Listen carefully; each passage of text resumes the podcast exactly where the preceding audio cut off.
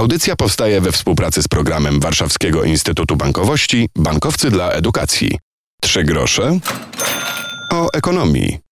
Piotr Topuliński, dzień dobry. Rozmawiać będziemy dzisiaj o nas, pracownikach i o pracownikach w różnym wieku, o starszych, o młodszych, a to z racji tego, że powstał raport e, oparty na pewnym eksperymencie, o którym powie nam nasz dzisiejszy gość, Łukasz Baszczak, Polski Instytut Ekonomiczny, analityk z Zespołu Ekonomii Behawioralnej, współautor raportu, o którym będziemy dzisiaj rozmawiali. Dzień dobry, cześć. Cześć, cześć, dzień dobry. A zaczniemy od wytłumaczenia pojęcia ageism, dyskryminacja ze względu na wiek. E, czym jest to zjawisko? Od jak dawna e, bada się to zjawisko?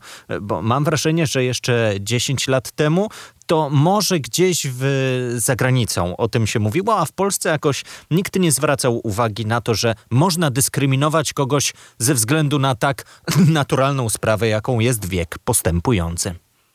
No właśnie, masz rację co do tego, chociaż pierwsze badania nad tym w Polsce były już e, w tej pierwszej dekadzie XXI wieku, ale one opierały się trochę na czym innym, może o tym zaraz. Natomiast, tak jak mówiłeś, no jest to zmienna e, cecha, której nie kontrolujemy, a wobec której możemy być różnie traktowani. Znaczy ludzie o różnym wieku mogą być różnie traktowani, w związku z czym jest to jedna z form dyskryminacji, tak jak dyskryminacja ze względu na kolor skóry albo na płeć. E, to jest właściwie coś bardzo podobnego.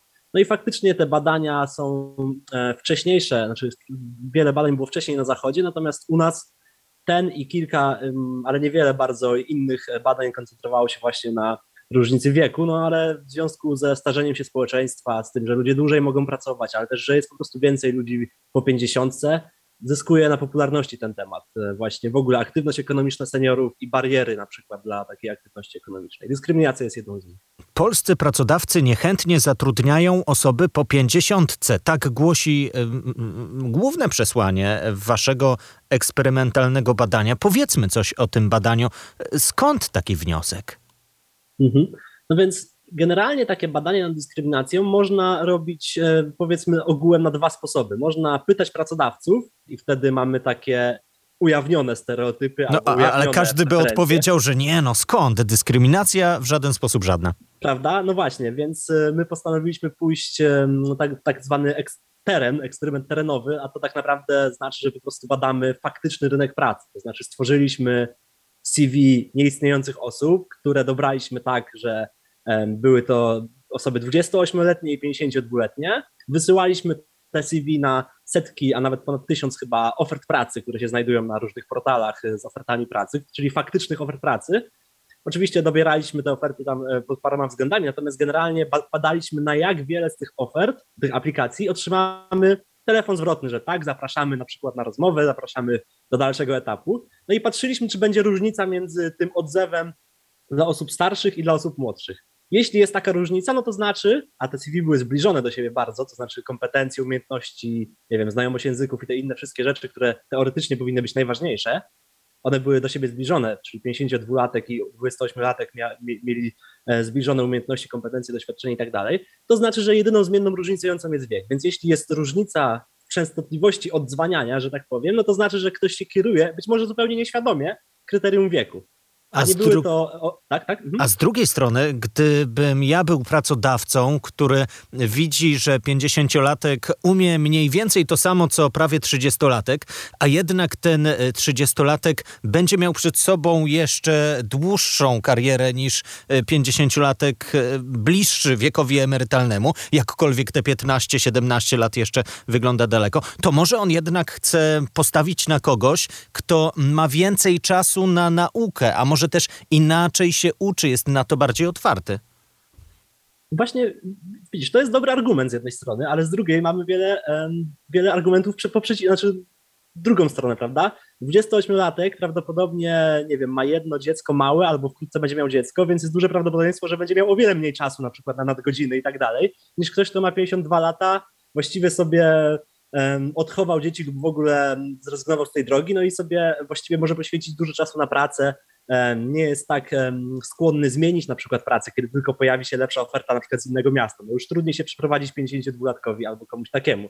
I owszem, jest coś takiego, że jest taki stereotyp i celowo używam tego słowa, że na przykład osoby starsze gorzej się uczą, mniej chętnie zdobywają nowe kompetencje. No ale o ile mówimy na przykład o kompetencjach cyfrowych, tak, o jakichś związanych z obsługą programów i tak dalej, z poruszaniem się w internecie, no to ten stereotyp może być do, do pewnego stopnia prawdziwy dla osób powiedzmy 65, 60 powiedzmy, no 60 plus. Natomiast dla 52-latków, kiedy patrzymy na dane GUS-u co do ich umiejętności cyfrowych i dostępności w ogóle poruszania się w internecie, nie ma faktycznie dużych różnic między 50-latkiem a 30-latkiem. Znaczy, ja wiem, że to jest nie, nietypowe myślenie, ale tak, tak wychodzi z danych. To nie jest e, prawdziwy stereotyp, że ten 52-latek będzie się gorzej uczył czy gorzej przystosowywał do nowego miejsca pracy. Może być wręcz przeciwnie, on może być wręcz czasem bardziej skłonny do nauki, no bo na przykład wie, że trudniej mu będzie znaleźć nową pracę, co pokazuje nasze badanie. Rozmawiamy w audycji dziś o dyskryminacji ze względu na wiek. To badanie, to zjawisko bada Polski Instytut Ekonomiczny. Łukasz Baszczak jest jednym ze współautorów raportu, który oparty jest o pewne pewne doświadczenie.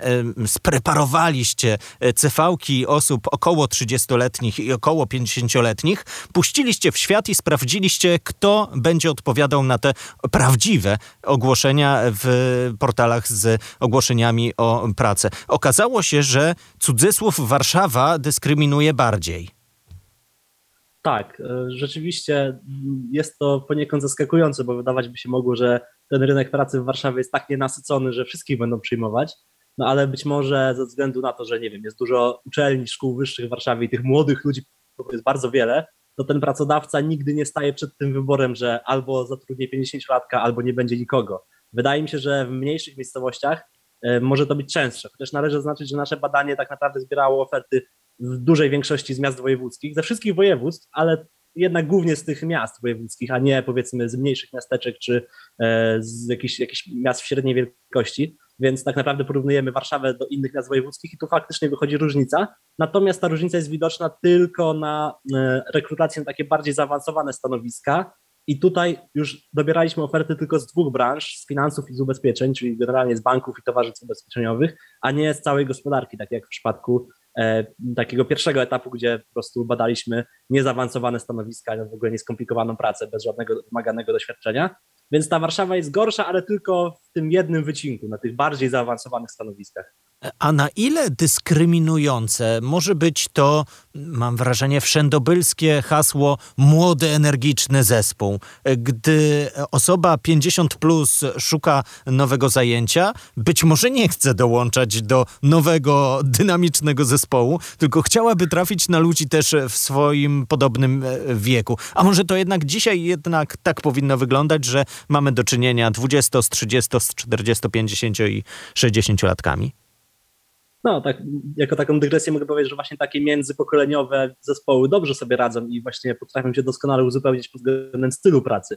E, ale faktycznie wydawać by się mogło, że to już określenie znane z memów, młody, dynamiczny zespół i tak dalej, będzie e, zachęcać czy zniechęcać właściwie osoby starsze, czy no, starsze 50 paru latków do aplikowania, ale okazuje się, że faktycznie w tych ofertach pracy ono tak często nie występuje. To znaczy, to nie jest tak, że to jest w co drugiej ofercie, właściwie jest dość rzadko, a inne epitety, tam energiczny, dynamiczny, jakieś tam e, e, tego typu przymiotniki wcale nie są też częstsze. Tak naprawdę pracodawcy faktycznie raczej piszą, czego oczekują, bez jakiegoś owijania w marketingową bawełnę, takiego zachęcającego do tego, żeby dwudziestoparolatkowie aplikowali. Już częściej piszą, że na przykład chętnie zatrudnię studenta albo chęt, osoba bez doświadczenia po studiach, prawda? Znaczy, że tuż po studiach. E, raczej w ten sposób e, mówi się, znaczy formułuje się oferty pod względem takiego języku. Wydaje mi się, że to jest kwestia tego, że po prostu to określenie młody dynamiczny zespół już, już tak weszło do takiej właśnie memicznej czy ogólnej kultury jako takie może trochę tandetne określenie, że chyba odchodzi się od takich językowych typowo zachęt lub, lub sposobów na profilowanie kandydatów. Mam to znów kolejne moje wrażenie i być może to jest mit do zburzenia, że nas w szkole, może na studiach trochę bardziej, nie uczono zupełnie tego, żeby pracować w grupie zróżnicowanej. Już samo to, że pracować w grupie, to miało różne efekty, ale tam jednak miało się swoich ziomków e, z klasy. A tutaj mamy do czynienia w doświadczeniu pracy często z osobami starszymi, a także i młodszymi. I e, nie wiadomo czasem, jak się zachowywać, kto ma nas tego uczyć. A może to jest rzecz, którą ludzkość powinna w sobie sama wykształcać przez doświadczenie. No właśnie, a to, to masz, masz, masz tutaj rację, zgadzam się, że to powinno być, być może większy nacisk, ale w Polsce jest jeszcze druga warstwa tego problemu, to znaczy firmy w ogóle w Polsce prywatne istnieją, no powiedzmy od lat 90. najstarsze, a realnie często niewiele jest takich firm, firm, więc również ci, którzy zatrudniają, często nie mają takiego doświadczenia międzypokoleniowego w pracy w typowej firmie rynkowej, E, a osoby starsze często kształciły się jeszcze w systemie w, czasach, w czasach PRL-u, niekiedy zupełnie zawodowym, dziś już niekiedy zupełnie nieprzydatnym, e, więc tu może być spotęgowany, spotęgowane trudności w dogadaniu się. Z drugiej strony osoby właśnie, te, te starsze mają świadomość tego, że no, mogą trochę nie pasować, znaczy nie, zawsze taką mają, ale często mogą mieć taką świadomość i wtedy chętniej właśnie uczą się od młodszych czegoś na przykład, jakiegoś stylu pracy, jakiegoś, bo już nie mówimy tutaj o jakichś twardych kompetencjach, tylko właśnie o takim, takiej powiedzmy interpersonalnej e, sferze, o różnych takich miękkich umiejętnościach. Wydaje mi się, że w Polsce jest duży potencjał na to, żeby właśnie następowała taka międzypokoleniowa wymiana informacji, e, wiedzy, kultury, I wydaje mi się, że to nawet zachodzi dość dobrze, tam gdzie faktycznie pracodawcy są w stanie przełamać ten stereotyp i zatrudnić kogoś starszego do młodszego zespołu lub odwrotnie. W naszej rozmowie mówimy o poważnym zjawisku, ale mam wrażenie, że jest też sporo takiego optymizmu, to znaczy e, widzisz ty m, obszary, które można by zmienić. Pytanie, jak na te wyniki odpowiada rynek pracy? No, rynek pracy z takich anegdotycznych dowodów mogę powiedzieć, że parę osób, które przeczytało raport, a które pracuje w działach HR lub podobnych, e, zreflektowało się, że faktycznie odrzuciłam, odrzuciłem CV 50-latka na, do branży IT, który miał, no, właściwie nie miałem podstaw, żeby go odrzucić. No, Gacia, mamy cię. Tak, tak, tak. No, wiele osób tak ma, że ten raport pokazuje, no bo stereotypy tak w ogóle działają, że często my myślimy o nich jako o czymś naturalnym, w ogóle właściwie nie myślimy, że, że to jest stereotyp, tylko e, działamy na podstawie takiego stereotypu, a potem dopiero ktoś nam pokazuje, ale to właściwie wcale nie, to jest tylko schemat myślenia, to niekoniecznie jest rzeczywistość, więc wydaje mi się, że rynek pracy zareagował pozytywnie pod tym względem, e, to znaczy, że wiele osób, jeśli przeczyta raport, to będzie bardziej zwracać uwagę na ten temat, no ale sam fakt, że ten temat jest w debacie publicznej, może sprawić, że, znaczy sama dyskusja na ten temat może sprawić, że ten stereotyp złagodnieje, no bo pierwszym krokiem do walki ze stereotypem jest właśnie uświadamianie tego, że on istnieje i że to jest stereotyp tak naprawdę. Zastanawiam się też, e, bo mówimy o starszych, o starszych, a ci starsi co o nas mówią? Może też nie mamy e, samych zalet, na pewno nie mamy, e, a my też, trzydziestolatki, gdy patrzymy na młodszych kolegów, dwudziestoletnich, to też ich możemy traktować, znaczy zdarza się, że traktujemy z góry, bo ty jesteś dopiero po szkole, bo dopiero zaczynasz studia, a tutaj zobacz, mamy pana absolwenta. Jak reagować na takie sytuacje? Jak ten problem rozwiązywać?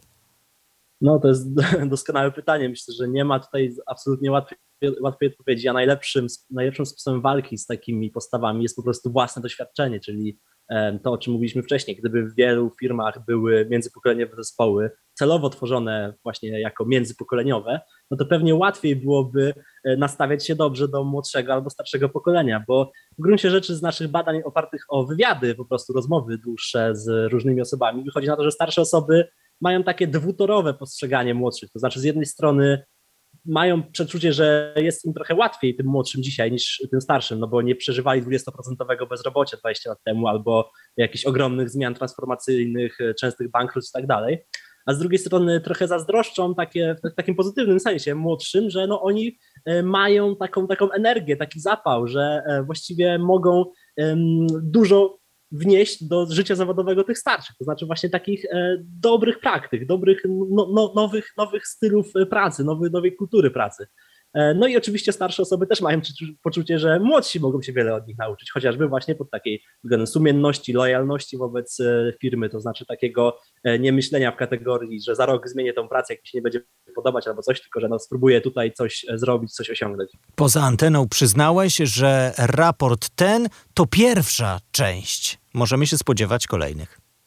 Tak, po prostu e, powiem e, o, o, co chodzi. To znaczy, ageism jako zjawisko dyskryminacji nie ma tylko tej twarzy rekrutacji, to znaczy, że przy rekrutacji występuje. To, na, to pokazał nasz raport właśnie oparty o ten eksperyment terenowy. Natomiast może również występować dyskryminacja w miejscu pracy, na przykład jak często ktoś dostaje awans, jak często ktoś jest wysłany na szkolenia, czy występuje tutaj jakaś dyskryminacja. I nasz drugi raport, który też będzie niedługo wydany, jest oparty już o badania ankietowe i wywiady z osobami starszymi, które albo szukają pracy, albo są zatrudnione i albo szukają pracy, albo właśnie um, znajdują się teraz na rynku pracy w jakiejś firmie. Patrzymy tam z kolei właśnie, jak wygląda ich sytuacja już w miejscu pracy, to znaczy jaki oni mają styl E, pracy, czy natrafiają na jakieś trudności, e, czy, czy przy rekrutacji, ale też nie tylko, czy właśnie przy jakichś szkoleniach, jak wygląda ich rozwój, e, rozwój ich kariery przez, no to nie wiem, te dwie czy trzy dekady. Patrzymy, czy w takich miejscach występuje dyskryminacja, no i to badanie będzie też niedługo opublikowane przez Polski Instytut Ekonomiczny. Będziemy się wczytywali, a na razie zachęcamy do lektury tego raportu www.pie.net.pl to jest strona Polskiego Instytutu Ekonomicznego. Link wrzucamy też do, odcink, do opisu odcinka podcastu. Trzy grosze o ekonomii. Już teraz zapraszam, zachęcam. Obserwujcie w waszych ulubionych aplikacjach z podcastami. Łukasz Baszczak, Polski Instytut Ekonomiczny, analityk z Zespołu Ekonomii Behawioralnej, współautor raportu. Dziękuję za to spotkanie, dziękuję za tę rozmowę. Dziękuję bardzo, dziękuję za zaproszenie. Piotr Ktypuliński, do usłyszenia. Audycja powstaje we współpracy z programem Warszawskiego Instytutu Bankowości Bankowcy dla Edukacji.